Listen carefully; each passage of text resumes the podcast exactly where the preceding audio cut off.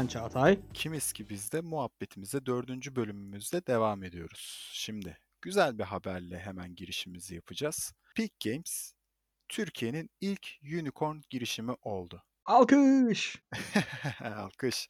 1.8 milyar dolara neydi? Zynga mıydı, Zyga mıydı? Zynga. Zynga. Zynga'ya. Zynga. 1.8 milyar dolara Zynga'ya satıldı. Şimdi bu çok çok büyük bir haber. Unicorn dediğimiz şirketler yani 1 milyar dolar değerlemeye ulaşan şirketler eee, Türkiye'de daha önce hiç görülmedi. Buna en çok yaklaşan geçtiğimiz yıl içerisinde olması lazım. Gram Games'in 250 milyar dolara satılmasıydı. Eee, ondan 250 biraz milyon. daha 250 pardon milyon. evet milyon 250 milyon. 250 milyar, milyon. Ya sen bu parayı ne yaptın? Ya şimdi para o kadar büyük ki benim dilim tutuluyor. Böyle çok da heyecanlı bir konu yani. Neyse 250 milyona milyon dolara satılmıştı. Daha öncesinde N11 ve Yemek Sepeti'nin çıkışlarını gördük biz. Exit yaptığını görmüştük. Onlar da yakın meblağlar oldu diye hatırlıyorum. O dönem için çok çok önemli e, meblağlara gerçekleşmişti satışları.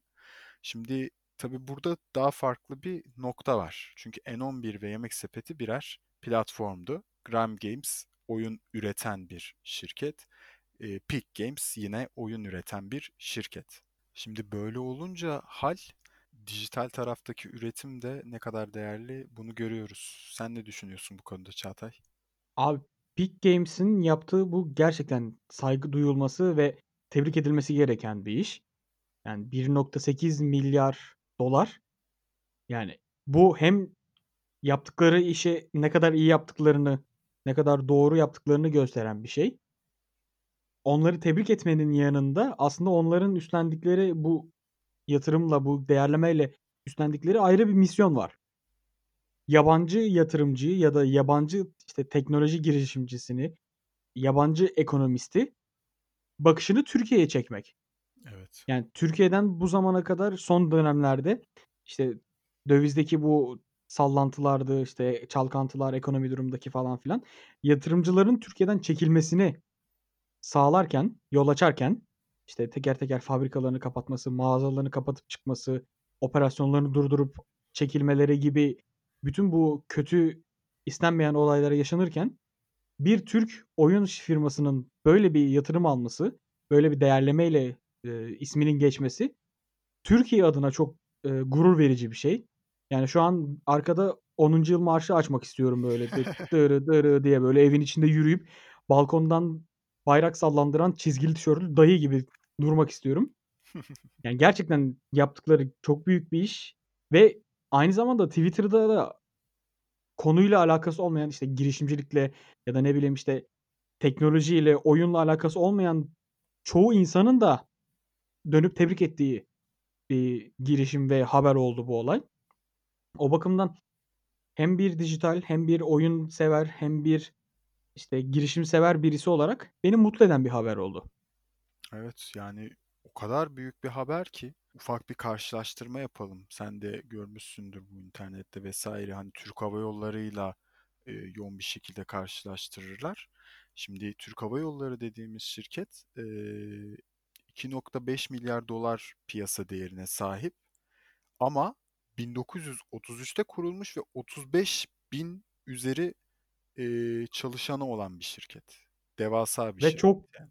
çok büyük devlet desteği olan bir şirket. A- aynen öyle ve üzerine destekler olan işte eee, bunun yanı sıra üretmekten değil aslında uçak yolculuğu eee, sistemini sisteminden para kazanan bir şirket. Hizmet, Hizmet, hizmet üretim değil.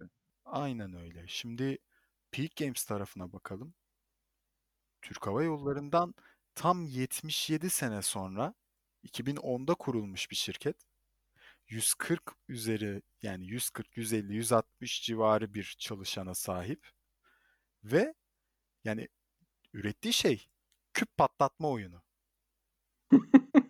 Öyle deyince de şimdi sanki çok dandik bir şey yapıyorlarmış gibi oldu ama yani Hayır, adamlar oyun yapıyor abi. aynen öyle ve Yani şimdi ne kadar dandik olursa olsun abi 1.8 milyar dolar bak tekte yine söyleyemedim yani. 1.8 milyar dolar bu küçümsenebilir mi? Yani küçümseyersen kü küçümseye bak ben de çarpıldım. Küçümseyen çarpılır. Ya öyle bir şey bu muhteşem bir şey ve hani burada da aslında gözümüze çok net bir şekilde şu çarpılıyor abi. Bu çağ bize artık diyor ki ya bak dijital ve üretmek bu iki kavram yan yana geldiğinde çok büyük değere sahip. Çünkü Peak Games'le ilgili son bir şey söyleyebilir miyim? tabii söyle bir hemen. bir esprim var yine onu yapmak istiyorum. Şey yaptım, hazırladım. Hadi bakalım.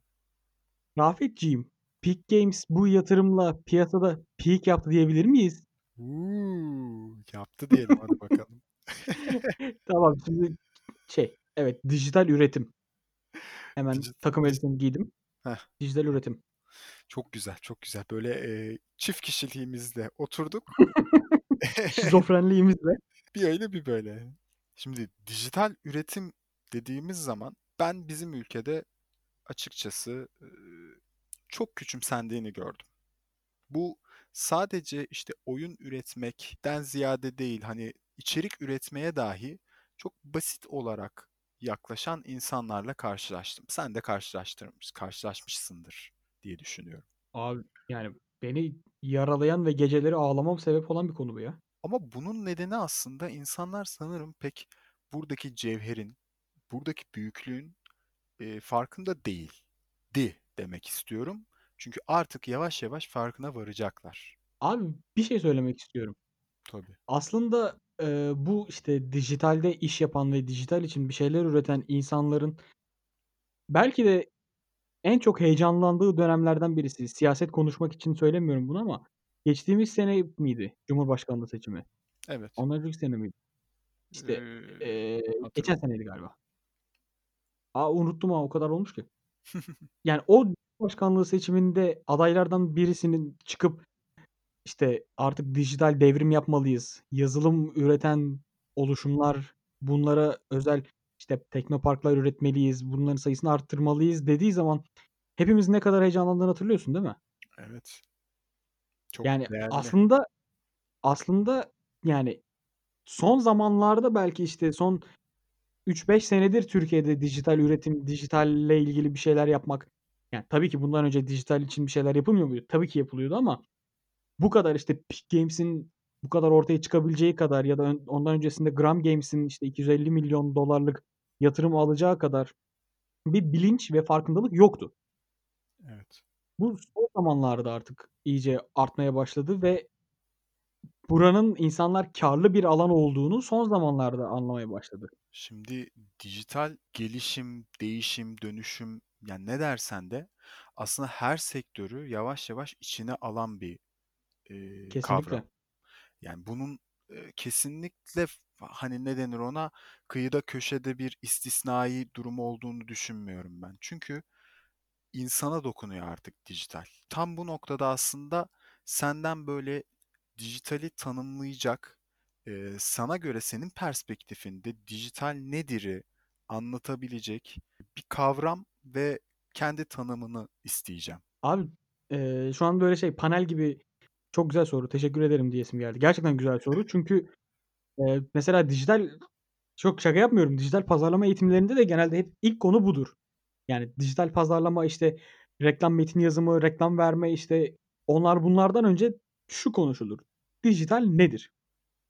Aga dijital ne? Önce bunun ne olduğunu bil ki ondan sonra bunun pazarlamasını ya da, işte, pazarlama programında bunu dijitali dâhil etmeye başla denir.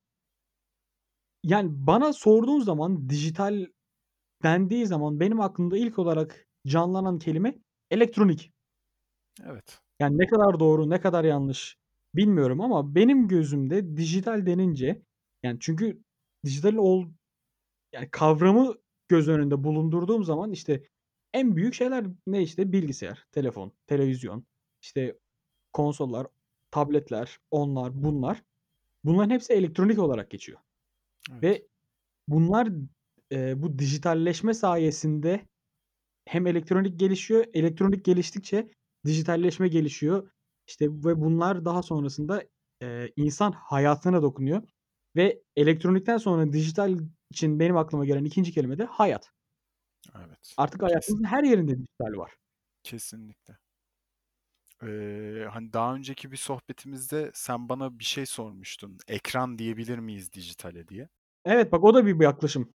Ben açıkçası, ııı, pek öyle düşünmüyorum. Ya, ben, eee, dijitalin aslında tanımlanmaya ihtiyaç duyan bir şey olduğunu da düşünmüyorum. Eee, çünkü hayatın içerisinde akıp giden bir kavram olmaya başladı. Yani en basit şekilde ekran olarak ifade etmek, kısıtlamak gibi geliyor.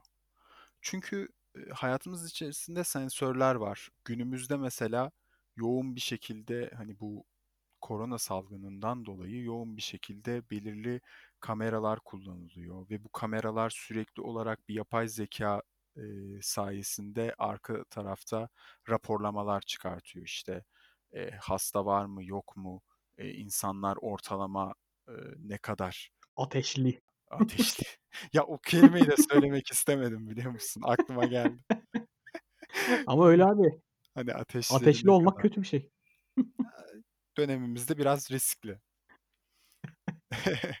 Eee, hani, şu o durumda, yani bu durumda ekran demek, eee, çok kısıtlayıcı geliyor. Ha, bana sorarsan, "Sen nasıl tanımlarsın?" dersen, eee, ben biraz erişim kelimesini çok yakın buluyorum dijitale. Çünkü, eee, dijital dendiğinde sürekli olarak insanların bir şeye eriştiğini görüyorum ben.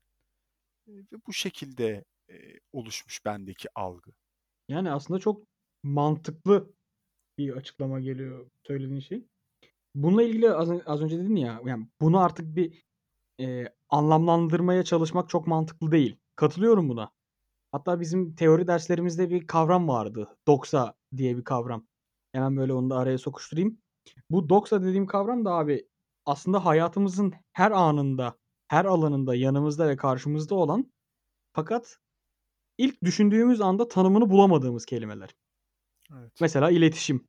Her an iletişim içindeyiz. Her saniye iletişim içerisindeyiz ama bir iletişim profesyoneli veya, işte, iletişimle ilgili bir kitap okumadıysan iletişimin ne olduğunu tık diye bir anda tanımlayamıyorsun.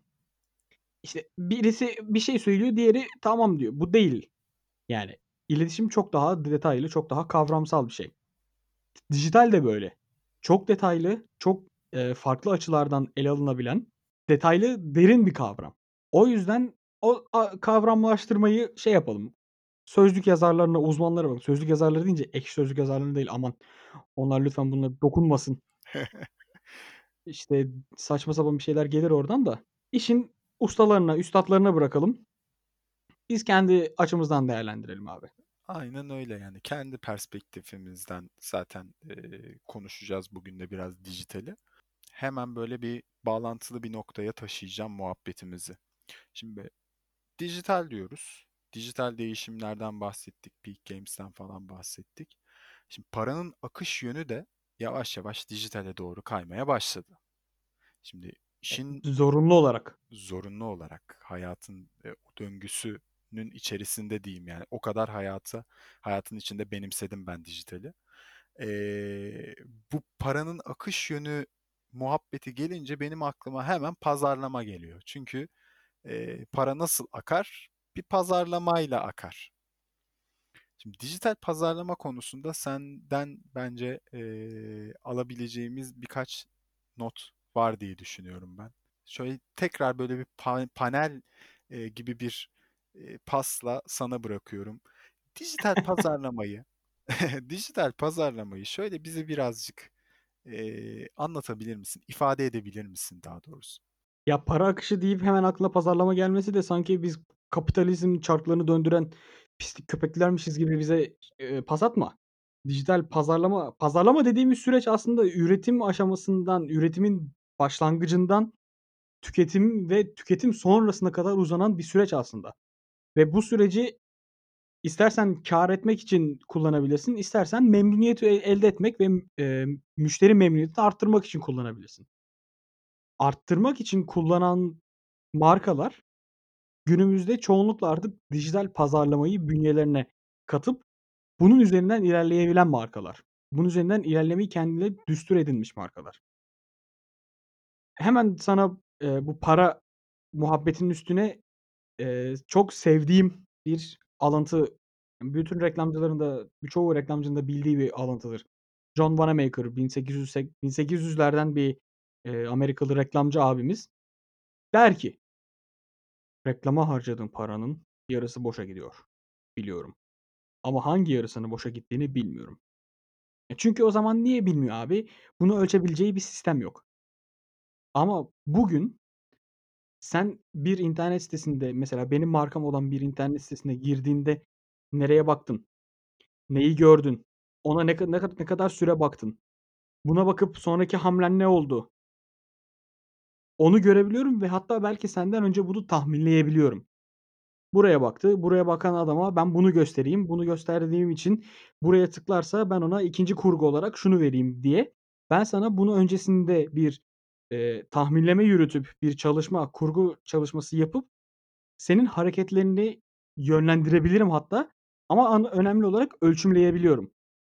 İşte pazarlamanın, dijital pazarlamanın en önemli artılarından, faydalarından ve büyük avantajlarından birisi bu ölçümleme muhabbeti.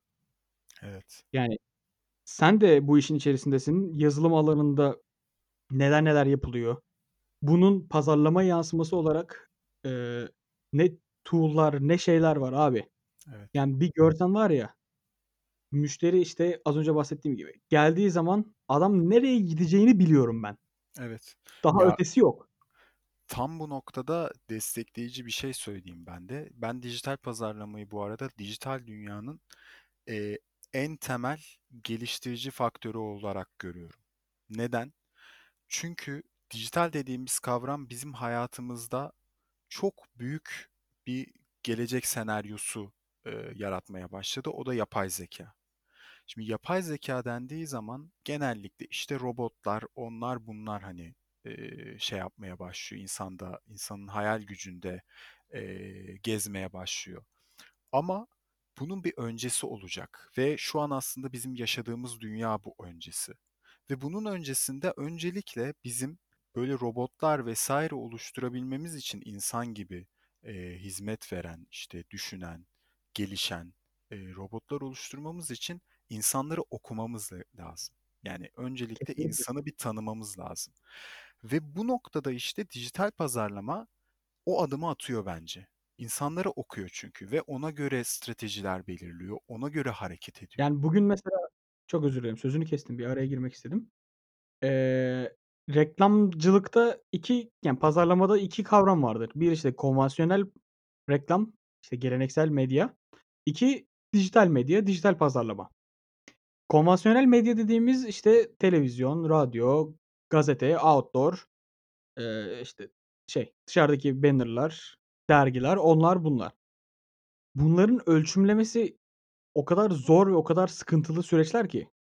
Yani bir gazetede verdiğin reklamın sana ne kadar katkı sağladığını şuradan belki ölçebilirsin. Gazetenin satma tirajına bağ bakabilirsin. Atıyorum, işte, ben Hürriyet'e reklam verdim. Hürriyet, eee, bugün 30.000 sattı. Bilmiyorum tirajlarını da bilmiyorum artık. 30.000 sattı ama 30.000'in 30.000'i de benim reklamımı görmedi. Ya da benim reklamımı ne kadar gördüğünü bilmiyorum. Ama ben bugün bir internet sitesinde, X internet sitesinde bir görsel alan koyduğum zaman, banner koyduğum zaman kim, ne kadar süre, kim burada anonim tabii ki, eee, ne kadar süre, yüzde kaçına baktı, ne kadar üstünde durdu, buna hangi aksiyonu aldı, tıkladı mı, kapattı mı, reklamı mı geçti gibi tüm alanla ad adımlarını ölçümleyip bunu bir sonraki stratejimde, bir sonraki reklam kampanyamda kendime artı olarak alıp yeni bir yöne yönelebilirim ya da kendi elimi içim elimdeki işi optimize edip çok daha faydalı bir ve çok daha ucuz bir dönüşüm elde edebilirim. O yüzden dediğin gibi hedef kitleyi burada, işte, önce yapay zekâdan önce insanı hedef kitleyi ölçümleyebilmek, öğrenmek ve sonrasında ilerlemek gerekiyor. Ya tam olarak az önce bir kelime kullandın, optimizasyon. Ay, en sevdiğim. Eee, Çok en en en en sevdiğim. çok çok çok değerli bir kelime ve eee, şu anda biz şu anda şurada konuşurken dahi eee, bir şekilde dijital eee, sayesinde kendimizi de optimize edecek alanları yaratmaya başlıyoruz. Her her alanda kendimizi optimize ediyoruz. Sadece kendimizi değil mesleğimizi optimize ediyoruz. Hayatımızı optimize ediyoruz. Çünkü işte biz burada şu an bu podcast'i e, kayıt alıyoruz. E, bunun çıkışında e, bunun bir kurgusu oluyor. Bu kurgunun çıkışında e, bu bir yere yükleniyor ve buradan dağılmaya başlıyor. Siz dinleyicilerimiz dinlemeye başlıyorsunuz. E, ve biz bütün bu süreci aslında optimize bir şekilde takip ederek e, kimler bizi dinliyor, nasıl dinliyor, nasıl devam edeceğiz, kendimizi nasıl geliştirebiliriz gibi e, yorumları da yapabiliyoruz. Ve bu çok değerli, çok güzel bir şey. Kesinlikle. Yani birisi bize bir şey söylemeden biz onun feedback'ini almış oluyoruz. Aynen öyle. Neleri doğru Yani yaptık, neleri yanlış aynen yaptık, öyle. stratejimizi neye göre devam ettirmemiz gerekiyor. Bunlar çok değerli şeyler. Ölçümleme yani bayağı önemli bir şey abi. Yani çok çok önemli bir cümle kurdum şu an. Ölçümleme bayağı önemli bir şey diyerek. Ama gerçekten yani ölçümleme olmayan bir dünyada bir şeyi yaptıktan sonra onun performansını, onun etkisini ölçemediğin ya zaten ölçmek hayatımızın her anında var ya. İşte saati ölçüyoruz, eee, havayı ölçüyoruz, yaptığımız şeyi ölçüyoruz, içtiğimiz şeyi ölçüyoruz. Ölçmeden, bir şeyi analiz etmeden yaşamak mümkün değil. Peki senin alanın için yazılım alanındasın. Dijital senin için ne ifade ediyor? Anlamından ziyade sen dijital hakkında neler düşünüyorsun ve belki dijital nerelere gidecek? Ya dijitalle ilgili şöyle bir noktadayım ben. Ee, şimdi yazılım alanı e, daha çok benim hakim olmaya çalıştığım, hakim olduğum alan. Kendime göre bir perspektif çizdiğim bir alan. Ve yazılım muhabbeti sadece eskisi gibi belirli kod parçaları yaparak e, o kod parçalarını çalıştırmak değil. Aynı zamanda e, data science dediğimiz işte e, veri bilimi yani e, veya yapay zeka dediğimiz kavramları da e, kendi içerisinde barındırmaya başladı. E, ve bu kavramlar aslında hayatımızı e, ve bu dijital dünyayı çok derinden etkileyen kavramlar. Bugün e, yapay zeka dendiğinde e, sadece robotlar değil, aynı zamanda dijital içerisinde de e, kendine yer bulmuş, dijital pazarlama içerisinde de kendine yer bulmuş veya sağlık alanında da başka alanlarda da kendine yer bulmuş ve devam eden bir kavram. E, bunun yanında işte blockchain dediğimiz bir kavram var. E, bu blockchain kavramı artık tedarik süreçlerinde kendine yer etmiş bir kavram. E, hani bu açıdan şimdi dijital dendiğinde bu teknolojiler diyeyim bizim hayatımıza e, dijital sayesinde bir şekilde giriyor. Yani şimdi en basit ifadeyle dijital bizi teknolojiyle buluşturan, birleştiren, bizi teknolojiye kavuşturan kavram. Şimdi böyle tanımlayalım. Allah ondan razı olsun. Hemen buradan ben farklı bir noktaya çekmek istiyorum muhabbetimizi. Şöyle zamanımızı da efektif kullanarak. Şimdi dijital diyoruz, dijital değişimden hani senin kendi mesleki e, edinimlerin, benim kendi mesleki çıkarımlarım falan, kendi perspektiflerimiz var. Ama hep hayat hayat diyoruz ya dijitale. E, şu hayata dair de bir şey sormak istiyorum. Şimdi dijital e, kendini ifade etme biçimlerini değiştirdi. Sosyal medyasıyla olsun, e, hayatı yaşayışımızla olsun. İşte e, Kesinlikle. kendi hobilerimiz vesaire vesaire ilgi alanlarımız dahilinde. Şimdi bu noktada e, ben gelecek nesilleri çok böyle diken üstünde görüyorum. Yani incecik bir ip üzerinde yürüyorlar adeta bence. Ne E, bakımdan? ne bakımdan? E, şimdi dijital gençlerimizi diyeyim geliştiriyor mu? Yoksa e, belli noktalarda köreltiyor mu? Böyle hep ben kendi açımdan söyleyeyim ikileme düşüyorum. Eee, nasıl ikileme düşüyorum? Şöyle bir gençlerimize bakıyorum. Eee, buradaki bahsedeceğim şey de aslında hep kafamda eee Wells'in Zaman Makinesi kitabı vardır. Bu Zaman Makinesi kitabında da iki farklı insan ırkından bahseder. İşte bir tanesi daha aydınlık, gelişmiş falan filan ama artık eee, o kadar ileri bir düzeye taşımışlar ki çok saf, çok temiz insanlar olmuşlar. E, bir tarafta böyle tamamen eee, ne denir? Örselenmiş ve eee, yer altında yaşayan, eee, bilgiden uzak falan filan bir eee, kurgu. Şimdi şöyle bir düşündüğüm zaman gençlerimizi de ben böyle bir kurgu içerisinde görüyorum adeta. Şimdi bir taraf dijitali pozitif şekilde kullanarak eee, erişimi aslında pozitif bir şekilde kullanarak kendini geliştiriyor ve eee, kendi sanatlarını belki de icra etme yoluna doğru gidiyorlar. En azından eee, sanatı veya eee, insani değerleri ona göre eee, geliştiriyorlar. Şimdi bir tarafsa dijitali sadece bir eee, araç olarak mı, araç olarak bile değil yani. Sadece eğlence için kullanıyorlar. Ve e, bu da ister istemez köreltiyor. Ne düşünüyorsun sen bu konuda? Abi şimdi bu teknoloji, bu dijital, bu internet yani en basitinden internet dediğimiz kavram. Yani aslında insanların elinde şekillenen bir şey. Yani bunda ne yapacağın, ne yapmak istediğin senin kararın. Bu yani ben burada şeye karşıyım açıkçası. Bu internet sansürüne. Evet. Yani insanların girmek istedikleri siteler, girmek okumak istedikleri şeyler. Yani bunların yasaklanıyor olması en basitinden insanların bilgiye erişimini engellemek oluyor. Yani geçtiğimiz aylara kadar Türkiye'de Wikipedia yasaktı abi. Evet. Yani dünyanın en büyük ansiklopedik bilgisi bilgi kaynağı olarak geçen Wikipedia doğruluğu, içeriğin doğruluğu veya yanlışlığı hakkında bir şey söylemiyorum şu an. O ayrı bir tartışma konusu. Ama bu bilgiye ulaşma hakkı insanların elinden alındı. Yani e, bu bir en basit kavramıyla insan hakkı ihlali. İnsanların bilgiye ulaşma hakkı diye bir şey, bir hak var. Sen Kesinlikle. bunu elinden alırsan, sen bunu sansürlersen insanlar kaçak yollardan, başka yollardan, belki daha zararlı yollardan bu bilgiye ulaşacak ve belki daha yanlış bilgiye ulaşıp kendi hayatını bu bilgi üzerinde kuracak. Yine Wikipedia'nın doğruluğu yanlışlığı konusunda bir fikir belirtmediğimizi tekrar söylemek isterim. Ben İşte orada ama hemen burada heh, heh, lafını kesiyorum kusura bakma. Ben tam bu noktada aslında bir örnek de vermek istiyorum. Şimdi biraz da muzip bir örnek. Ben yıllarca Eto'nun Türkiye'ye geleceğini düşündüm abi. Eto'nun Fenerbahçe'ye geleceğini düşündüm. Gazeteler Eto, Eto vesaire bunu bitmiş yazdı.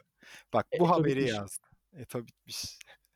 Abi şimdi bu çok doğru bir bilgi miydi? Ama bu bilgi bana geldi. Sen gazeteleri vesaire sen engelledin mi? Engellemedin.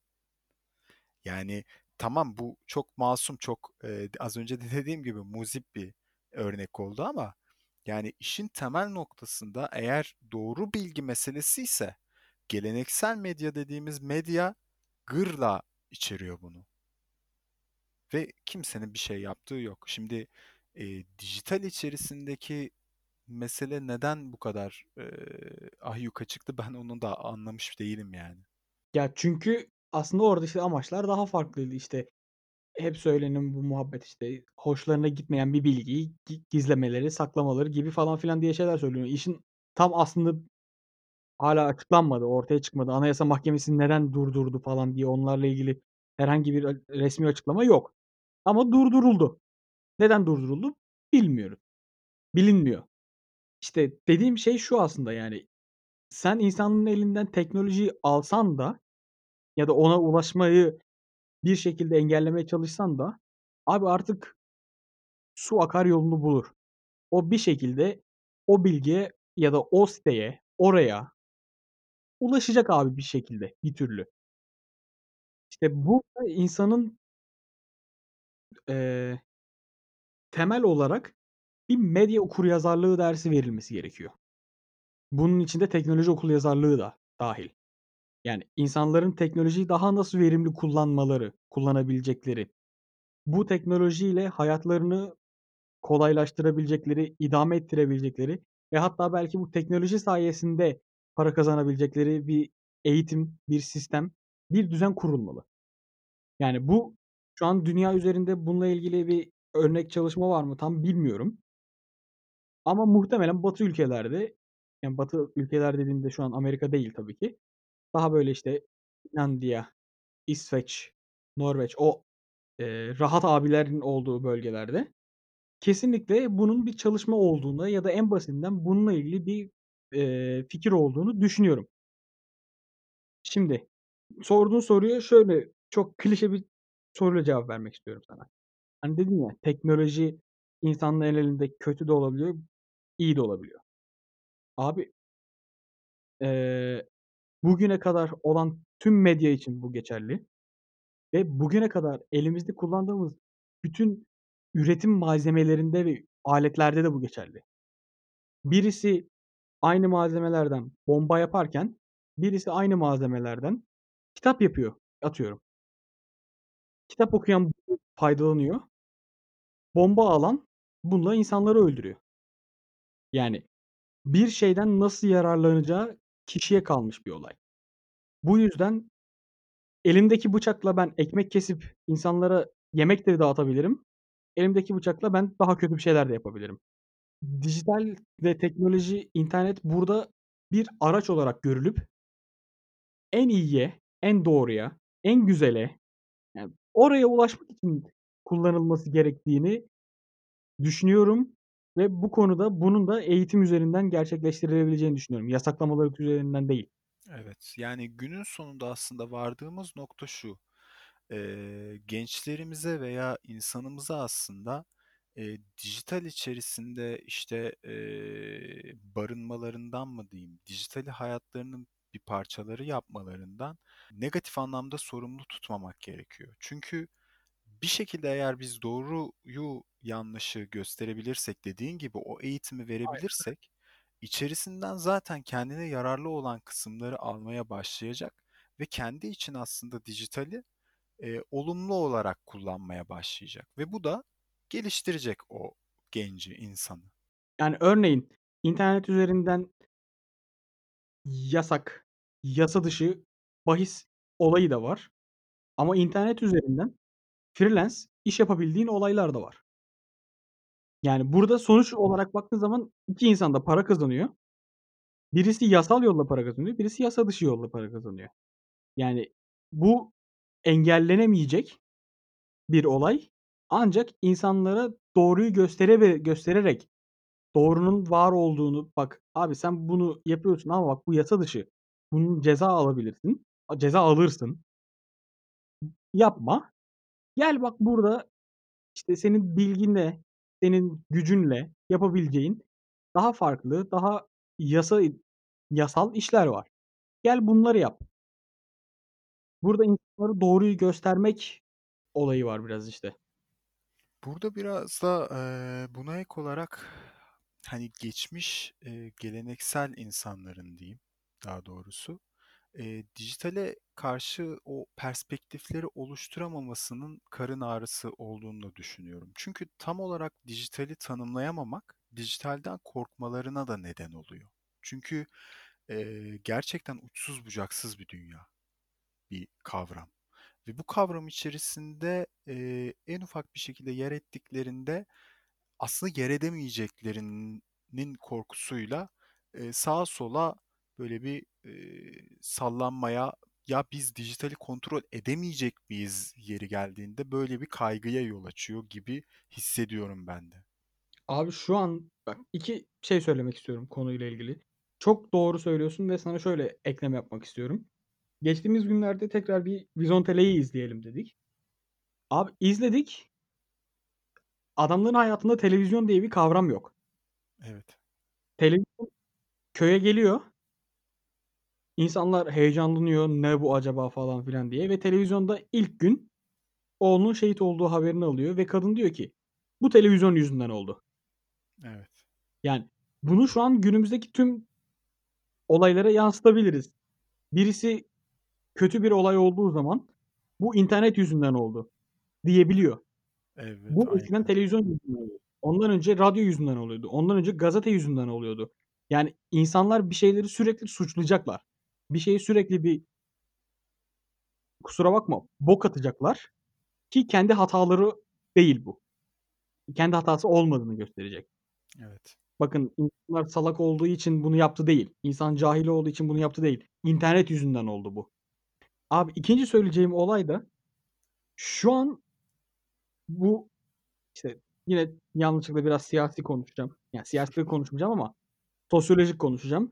Bu işte Arap Baharı'ndan başlayan Facebook ve Twitter üzerinde insanların bir araya gelip sonra Türkiye'de gezi olaylarında iyice yükselişte olduğu ve şu an Amerika'da bugün bu yayını yaparken kayda alırken Amerika'da Black Lives Matter olayları çok büyük patlama yaşıyor ve patlama yaşamasındaki en büyük sebeplerden birisi de insanların Twitter üzerinden organize olup birbirinden haberdar olup oradaki kötü olayları, kötü görüntüleri anında bu yurttaş gazeteciliği kavramıyla paylaşıp tüm dünyanın bundan haberdar olmasını sağlamak ve yine az önce bu Vizontele kötü, bu televizyon yüzünden oldu her şey diyen bir kafa diyor ki Twitter'ı kapatacağım.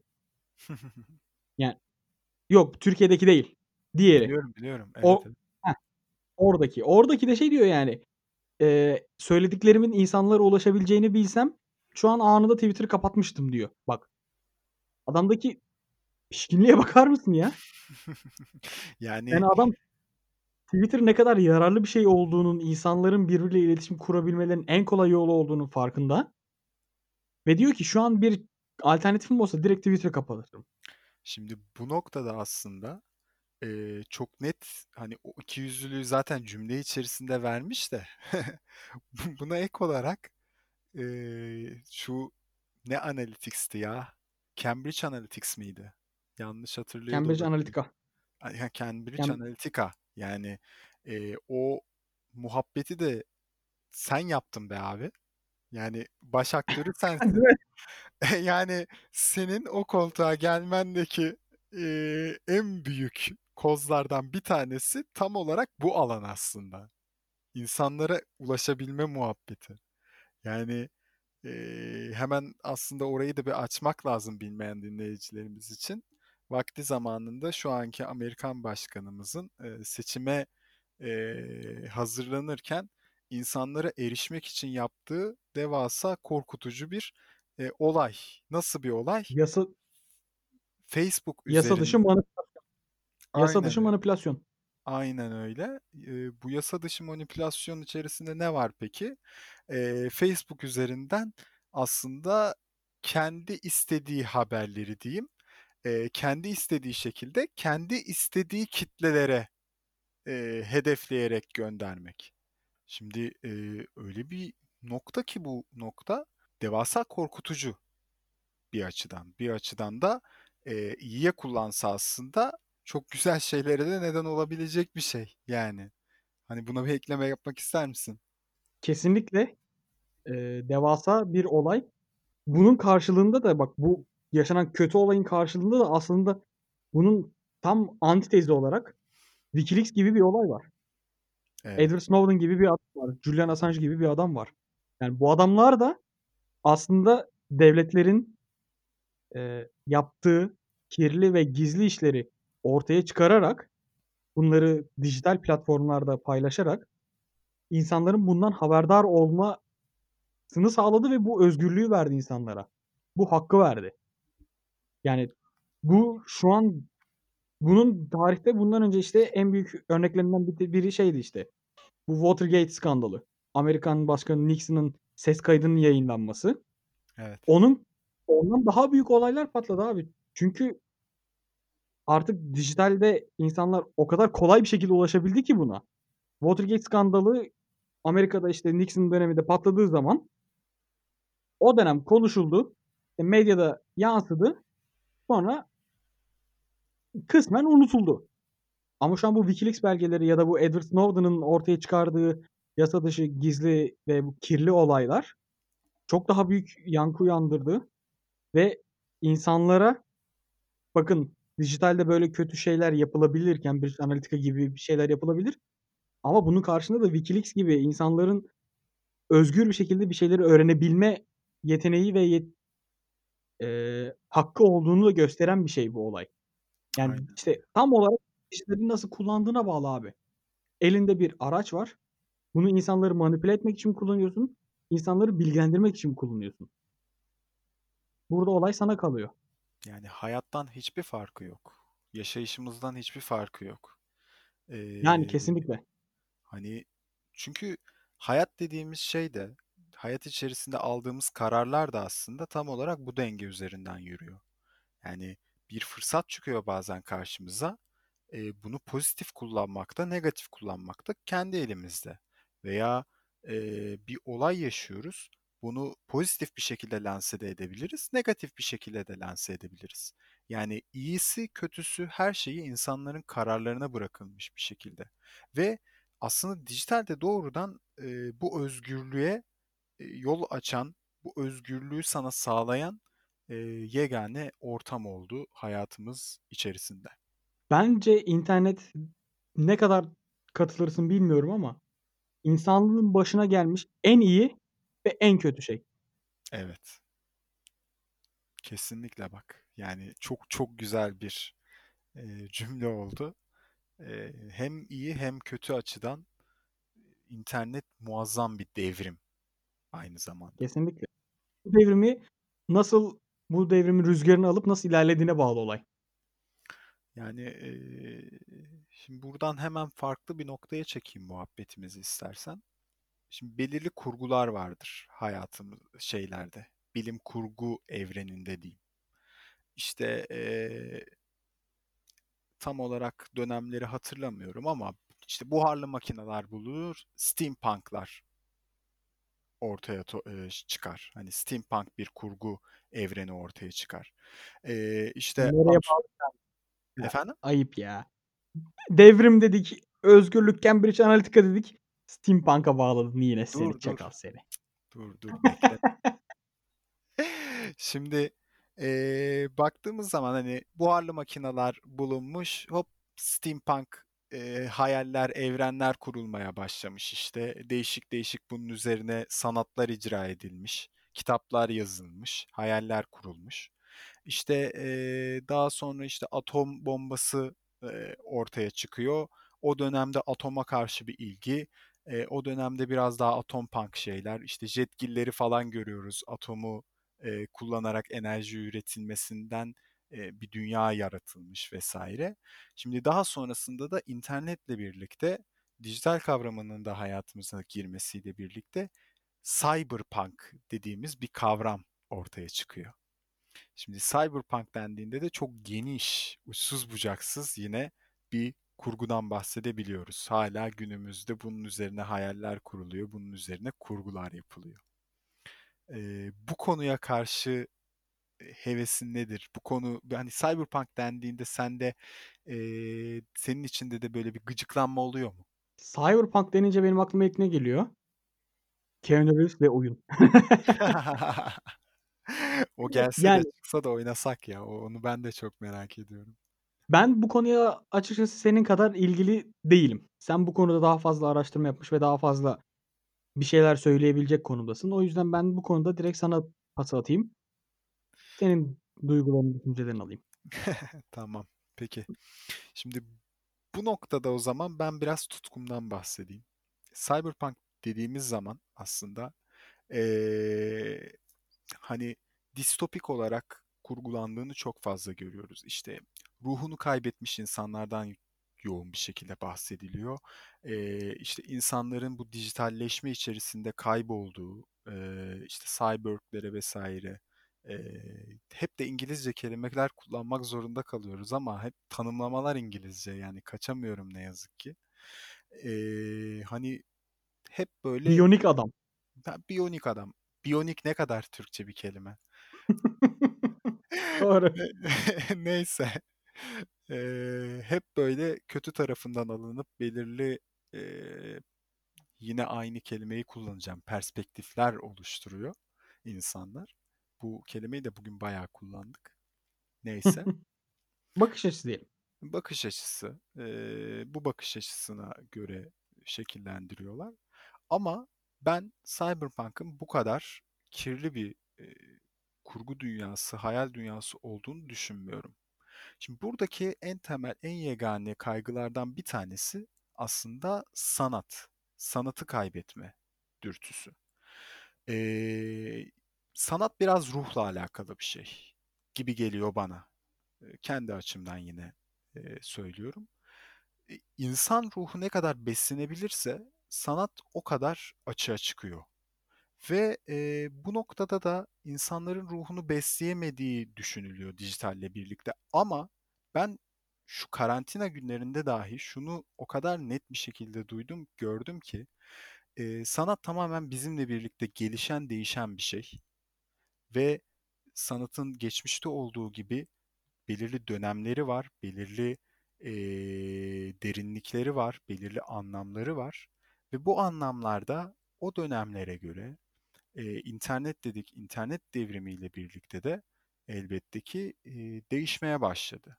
Örneğin bu karantina zamanında senin de karşına çıkmıştır. İnsanlar sanat yapmaktan geri çekinmiyorlar ve telefon kameralarından, bilgisayar kameralarından fotoğraf çekmeye başlıyorlar. Ben çok büyük saygı duydum. Hiç gördün mü? Berk Kır direkt aklıma Berkır. geldi. Evet. Kendisine de Selam olsun buradan kendisine. s- selamlar. Ee, yani ben çok büyük saygı duydum Gerçekten çok açıkçası. yani yaratıcılık abi. Sanat dediğimiz olayın temelinde olan şey yani sen duygu olarak bakıyorsun. Ben yaratıcılık o- olarak bakıyorum. Ben biraz daha zihin olarak bakıyorum oradaki olaya. hı. Yani bir bir kere ortaya hiç yoktan bir eser ortaya çıkarıyorsun abi. Yani Evet. senin baktığın şeyle onun baktığı şey tamamen aynı şey ama aslında da apayrı şey. O ona öyle bir bakıyor ki ba- başka bir açıdan bakıyor, başka bir fikirle bakıyor, başka bir renkle bakıyor hatta gözünde o an ve onu bir esere dönüştürebiliyor. O yüzden eee, sanat konusunda sana orada katılmadığımı belirttim. Bugün sana katılmadığımı hiç belirtmemiştim. İyi oldu. Rahatladım. Ya e, hani işte tam bu noktada ben de yani şu cyberpunk dünyanın kötü olması, dijitalle gelişen dünyanın kötü olması, işte kaynakları kaybetmemizden vesaire korkmamamız gerektiğini düşünüyorum. Çünkü bir şekilde sanat, insan ruhu veya artık nasıl ifade edersen et bir güç bizi belli sınırlardan bırakmayacak.